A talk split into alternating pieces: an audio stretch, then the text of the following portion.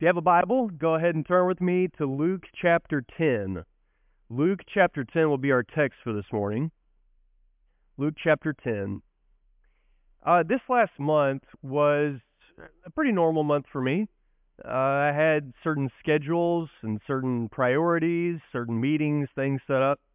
Uh, but also, like most months, uh, for me, there were many distractions that got in the way of those things. Uh, it might even be as little as something at the house where Lucy tells me to, to keep stirring the pot of green beans so that they don't burn. But just in the other room, I have a six month old daughter who is making the cutest sounds in the world. And so I'm just forced to go play peekaboo for a while. And inevitably, the, the green beans get burnt. Or, or it might happen at the office here. Uh, I'm pretty good at not being distracted by my cell phone. But, but there's this landline that's about three feet away from my ear hole all the time in my office. Uh, and 95% of the, the calls that come over the phone, I'll just let you guess what kind of calls they are. Uh, the caller ID affectionately calls them spam risk. And so I'm, I'm right there at the edge of that elusive point for the sermon or, or my class, and then all of a sudden I hear spam risk, spam risk, spam risk. And then, and then you know, the, the, the fight ensues between me and an inanimate object for a while, and then, and I completely miss, missed the point, totally distracted. It might be even something that's not necessarily bad, a, a good thing. Uh, I need to organize the, the, the garage or my closet that I haven't for a long time, and I do that for a couple of hours. And Lucy comes in and says, "Did did you mow the grass like you said you were going to today?" Oh man, distractions. They're everywhere, right? I mean, we just got through the holidays. I'm sure some of us were distracted from maybe from family, from from buying gifts, or from our job, from checking the Amazon updates. The distractions are are all around us. Uh, but but the real danger with distractions today is not just burning the green beans or upsetting our spouse. Uh, it's the danger of distractions pulling us away from our God, from our relationship with our God. And so this morning, what I want to talk about with you is dealing with distractions. And I think in Luke 10, we have a great story to help illustrate this. It's a story about two sisters, Mary and Martha. And they've invited Jesus into their home. And Jesus is teaching. But they have two very different reactions to Jesus' teaching because of some distractions that are in the home. So let's begin reading in verse 38. Now, as they went on their way, Jesus entered a village, and a woman named Martha welcomed him into her house. And she had a sister called Mary, who sat at the Lord's feet and listened to his teaching. But Martha was distracted with much serving and she went up to him and said, Lord, do you not care that my sister has left me to serve alone? Tell her to help me. But the Lord answered her, Martha, Martha, you are anxious and troubled about many things, but one thing is necessary. Mary has chosen the good portion, which will not be taken away from her. When we jump into the section of Luke's gospel, uh, Jesus is on a journey. Uh, Luke has told us earlier in his gospel that Jesus has set his face towards Jerusalem. And the idea is that he's not just visiting Jerusalem to see friends, he's on his way to the cross.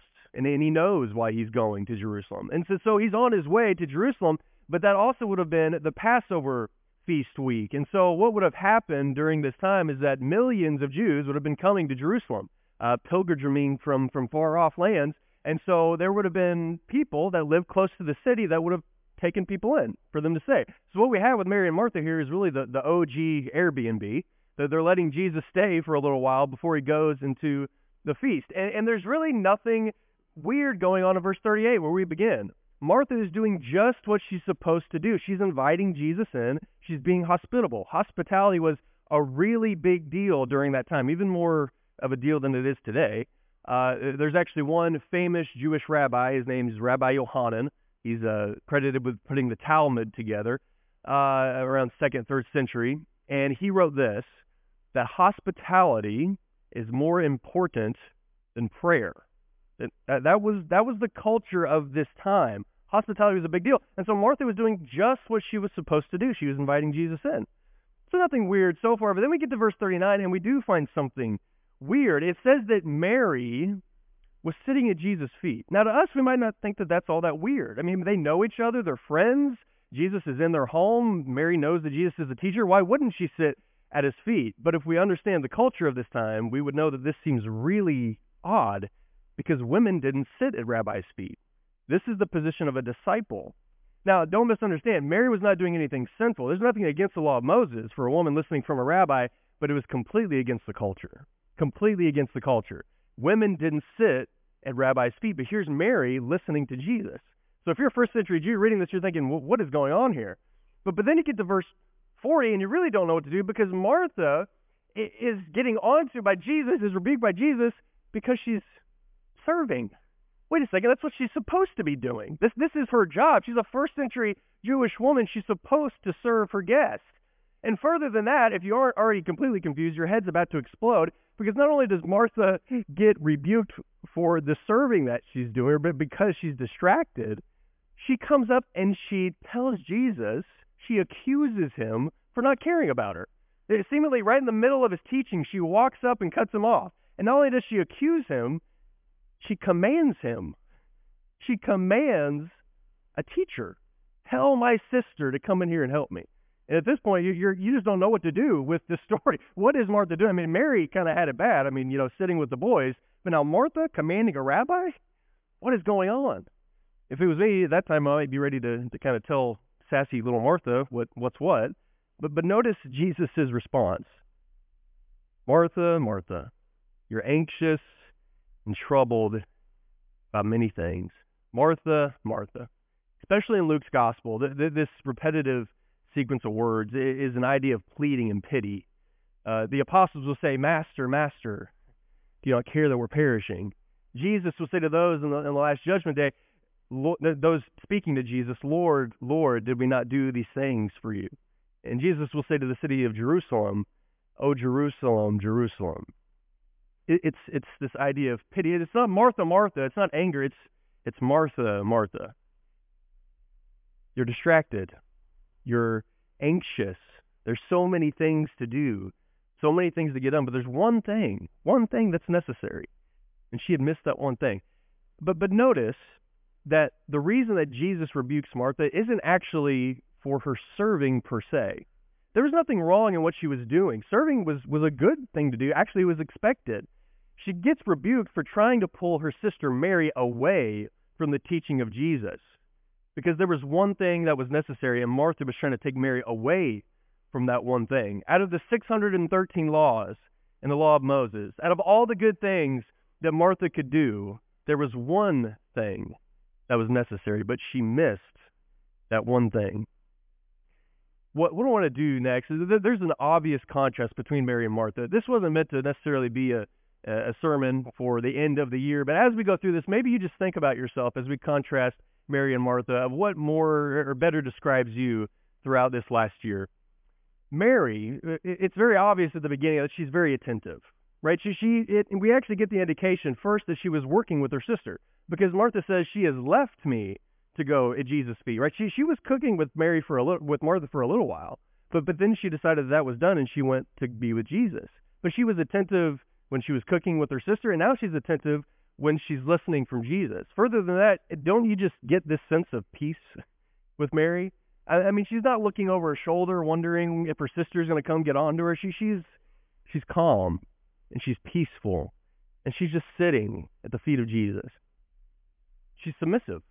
There's actually a contrast between this story and the one that comes just before it, because it's a story about a lawyer who doesn't sit at the feet of Jesus but stands up to challenge him. And then he Jesus tells a parable about the Good Samaritan. That comes just before this story. And there's a contrast between that lawyer, an expert in the law, and Mary, who wouldn't be expected to be a disciple, where the lawyer should have been expected to be a disciple, but it's Mary that sits at Jesus' feet in submission. She has a singular focus. She she is locked in on the teaching of Jesus. She isn't worried about all the things going on in the kitchen all the things going around, going on in her world, she is she's focused on Jesus, and because of all of that, she listened to Jesus. Just listened.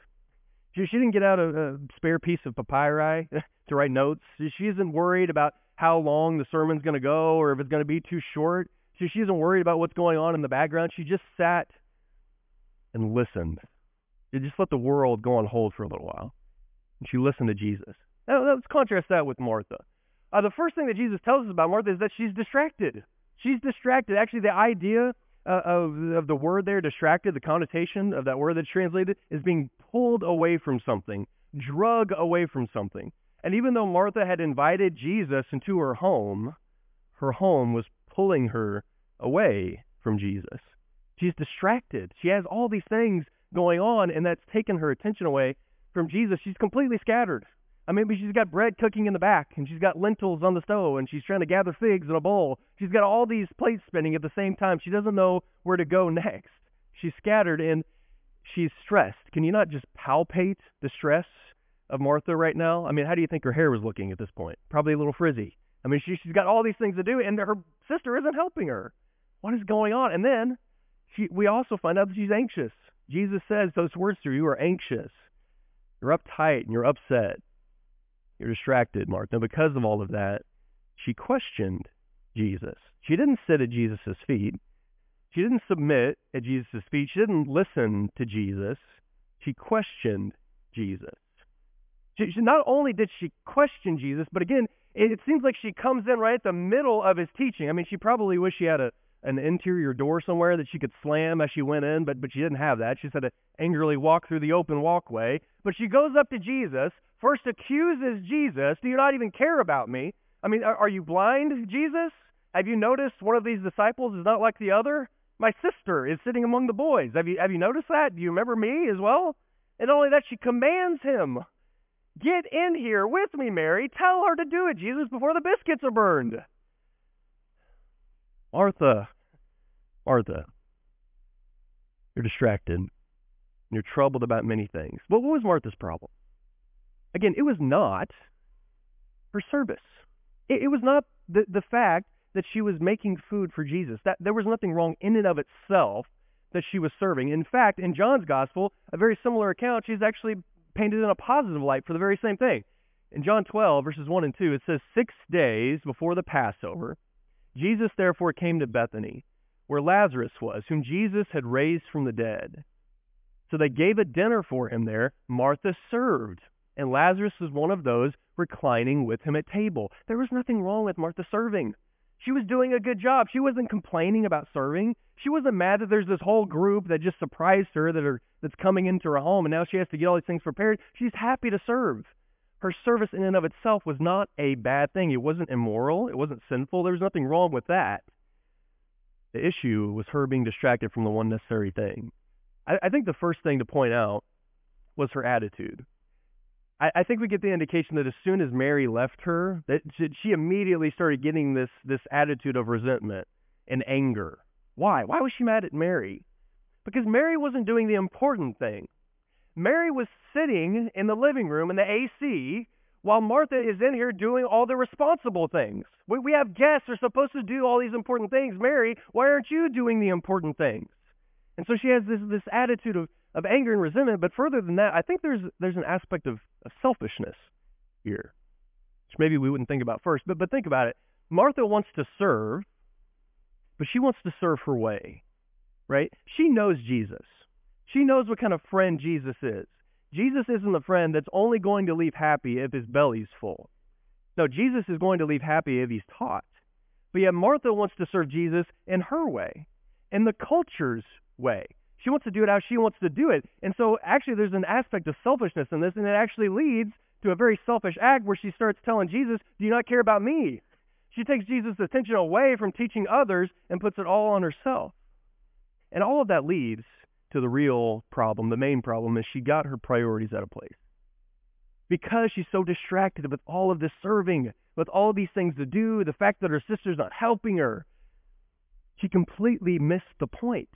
She invited Jesus in to be hospitable and to try to take care of him, but she ends up accusing Jesus and commanding Jesus and missing the fact that she was the one that needed to be fed. Jesus says that Mary has chosen the good portion. It's actually a little bit of a play on words there. That that phrase there that translated would have been a reference to food. Jesus is saying Mary chose the good meal. Martha, you're trying to feed me, but you're needing to be fed. Mary's being fed, and you're not going to take her away from that. what I want to do, I, I want to look at three different ways that we possibly can make the same mistakes that Martha did. Uh, and I want us just to, to work through these and think about if we ever fall into these categories and maybe how we can combat these. Call them modern, modern, modern Martha mistakes. Man, that's a tongue twister, and it got me. Okay, so the first one, the first one is this idea of I don't need to listen. Eh, eh, this might seem a little odd, but, but think about it. It seems that Martha wasn't very concerned about listening to Jesus, does it not? I mean, she's concerned about other things. She's concerned about cooking and doing and all this serving. She's not really all that concerned about listening to Jesus. And again, it's not that she was doing sinful things. She's not smoking in the girls' room in the back. She's serving. It's not immoral. It's not sinful. But I think that's just the danger. That we can think because we're doing things that are good, that it's okay if we do those things all the time, even if it takes us away from the one necessary thing. Martha was doing good things. Now, now here's the thing: if I if I gave uh, a survey this morning to everyone here and asked, "Do you need to listen to Jesus? Do you need to sit at the feet of Jesus?" Yes or no box. Everyone's going to check yes. We we get that. We realize that. We conceptualize that. We know that we need to sit at the feet of Jesus. We would never say otherwise. And we might not even have an intentional thought of I don't need to listen to Jesus, but sometimes sometimes we live it right? Another question. Uh, when's the last time that you went a whole day, or excuse me, let's start with this. When's the last time you just skipped a meal in general? Some of you might be thinking, I don't know, I'd, I'd never skip a meal. Like, I'd, I'd make sure I eat, right? And some of you are like, no, that was like yesterday because I got so busy at work, I just completely skipped lunch. I, did, I totally forgot about lunch, right? Okay, well, let's ask another question. When's the last time you skipped a meal for an entire day? Like a 24 hour period? Uh, probably never, right? If you go a 24 hour period without eating any food, your body is going to let you know that you need to eat something. You need to feed yourself. You're starving. Next question. When's the last time you went a whole day without reading God's Word, without praying, without being fed by Jesus? Well, wait a second, Jesus. I mean, I, I have to eat to live. I mean, eating physical food is necessary or I'm going to die. Do you get the point? It's not necessary for me to listen to Jesus all the time. No, that's exactly what Jesus is teaching. That is the one necessary thing. So, so why do we let ourselves starve sometimes?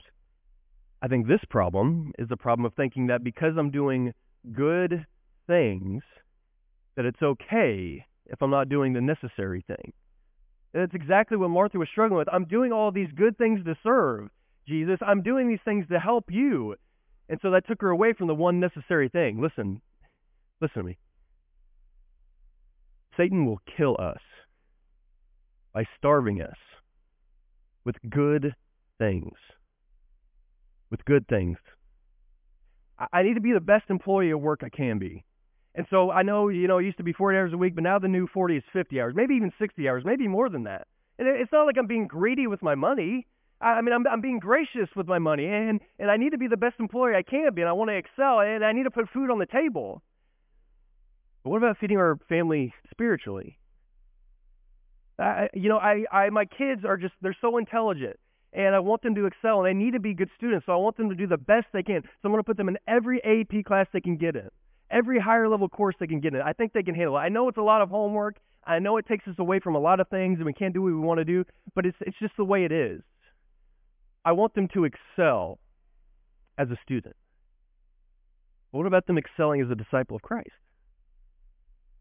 My kid is just such a good athlete. I mean, I want them to push themselves in their sport. I want them to do the best they can, the very best they can. It's a good thing for them to push themselves.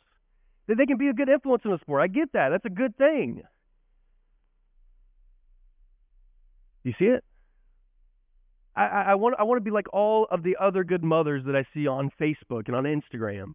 That they do all these things for their kids and then they prepare all these things and and especially around the holidays, I mean, they put this little elf on a shelf and they move it every day. I never really got that, but but you know, they, they do all this stuff, and it just seems like they love their kids so much. And you know, my kid loves that so much. When I do all that stuff, and I know that took me away from from studying with them over the holidays, and we never really sat down and prayed. But they know how much I love them because they just love that little elf on the shelf. But do they love God? Do you, do you see how the good things can pull us away from the one necessary thing? There's nothing wrong with working hard. And there's nothing wrong with being in a sport. And there's nothing wrong with being a good student. There's nothing wrong with trying to be a good mom in that way. But that's just the problem. It's because we can think because there's nothing wrong with it that that becomes all that we do. And it takes the priority, the one necessary thing. The next point to think about is I think maybe Martha had this danger of thinking, I am listening. I mean, it, it was a small home that she would have been in, right? I mean, there's no doubt that she was within earshot of Jesus from the kitchen, right? She would have been able to hear Jesus. Uh, and so Martha has invited Jesus into her home, but she's not really listening to Jesus. Do you see that can be a danger for us? Of how we can invite Jesus into our home, we can even be within earshot of Jesus, but we're not really listening. Right? We, we can have the Bible sitting on the table. That doesn't mean we're listening. But we can even have uh, uh, studies inside of our home and go through scriptures, but then the next day, if we, we don't go out and live that, it's very obvious that even though we were within earshot of Jesus, we weren't sitting at his feet. I think this is especially important even with our kids. Because eh, yes, it's a good thing for us to go to VBS. That's a good thing, and it's a good thing for them to do, do their daily Bible reading and to go to Bible class. All these things are very good. But I think there's a danger in thinking, well, just because I got my child in one of those, that's the end goal. They they they invited Jesus in. They were within earshot of Jesus. They, like goal goal is completed. They went to VBS. They went to class. They read their Bible. That, that that can't be the end goal. We need to engage. We need to engage with our kids. We can't force them to believe anything. We can't force them to learn and to practice anything. But the end goal is not just being within earshot of Jesus. Just inviting Jesus in our home isn't the end goal. Martha could listen to Jesus. She maybe heard a piece of an Old Testament story or a parable that she knew, but she wasn't submitted at his feet. One, one last point that I think we can be in danger of is is this problem of or this danger of thinking I can't listen. I can't listen. This is a little different from the first point. The first point is we, we take these good things and we make them more important than the one necessary thing. This one is we take the urgent and therefore the urgent becomes the important thing. Right? I mean, can't you just imagine Martha thinking, you know, I would love to go in there with Mary, with my sister, and sit at the feet of Jesus and learn from Jesus, but I just can't. I got all of these urgent things to do. I know cooking bread isn't as important as listening to the Messiah. I get that, but but it's going to burn if I don't. I mean, there's all these things going on in the kitchen, so I have to get those things first. And then maybe if there's enough time, maybe then I'll listen to Jesus. Do you see it? I mean, I call this I call this the red bubble syndrome. The red bubble syndrome. If you're an iPhone user, you know exactly what I'm talking about. Uh, for those of you that don't, here's a helpful illustration. Uh, so if you have an app, right, you a text message or an email or anything that has a notification, and you haven't read one of those, uh, you you get Apple is just so gracious to give you this little red bubble. And it's even got a number there for you to let you know how many things you haven't looked at yet. Thank you so much, Apple. Uh, and, and so if you're like me, if you have one of these little things over your text message, uh, you have to read it. I, I just have to pop the red bubble. I mean, I can't just let it sit there and look at me in the face. I have to read it immediately. And now, now just see if you can sympathize with this sort of chain reaction that happens. Now, now I go in and I read that one text message. Was it really important? Was I expecting an important text message? No, but I just have to read it. So I go in and read it, and then once I'm in my phone, oh, well, there's a few emails that I haven't read as, as well. So let's go ahead and check out the emails. And after I get through a few emails, oh, that reminds me of that YouTube video I needed to watch. And no, do I need to watch it right now? No, but I'll forget about it if I don't watch it right now. So go ahead and watch it. And now all of a sudden the text message turns into an hour of time that was spent. Right? It's the red bubble syndrome. Speaking of red bubble syndromes, I know someone that will remain anonymous that has a red bubble over their email in the thousands. The thousands. And if they keep up the same pace, it's going to be in the 10,000 mark pretty soon. Okay, now for some people, that's not a big deal. They can look at a 10,000 red bubble every day and they're like, okay, what's for dinner? Who cares? Me, it's not even my phone. And just knowing that that exists, I- am like totally stressing out because someone somewhere on their phone has 10,000 unread emails. I can't take it, right?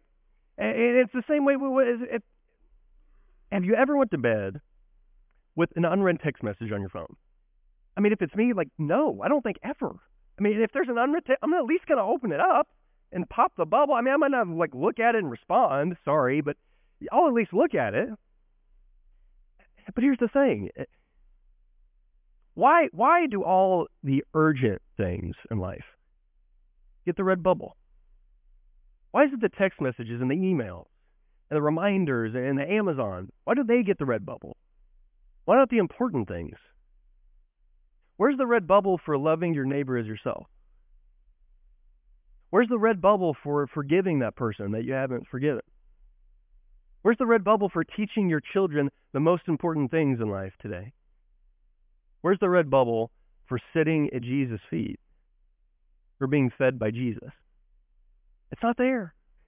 It's not there. I, I can easily let my head hit the pillow sometimes, and, and, and you know I I can't let it hit the pillow without reading a text, but I can easily do it sometimes without popping the red bubble on on my Bible. Did you see the danger of all these urgent things that come at us, and we're, we were even built to get the urgent things out of the way, and all of a sudden that can consume all of our time into where we say, I just can't listen. I wish I could have sat at Jesus' feet today, but I just couldn't. I didn't have the time. One thing is necessary. One thing is necessary. I, I struggle with this. I've struggled with this it's it's a reminder that we all need to be reminded of. There are so many things that can consume our time.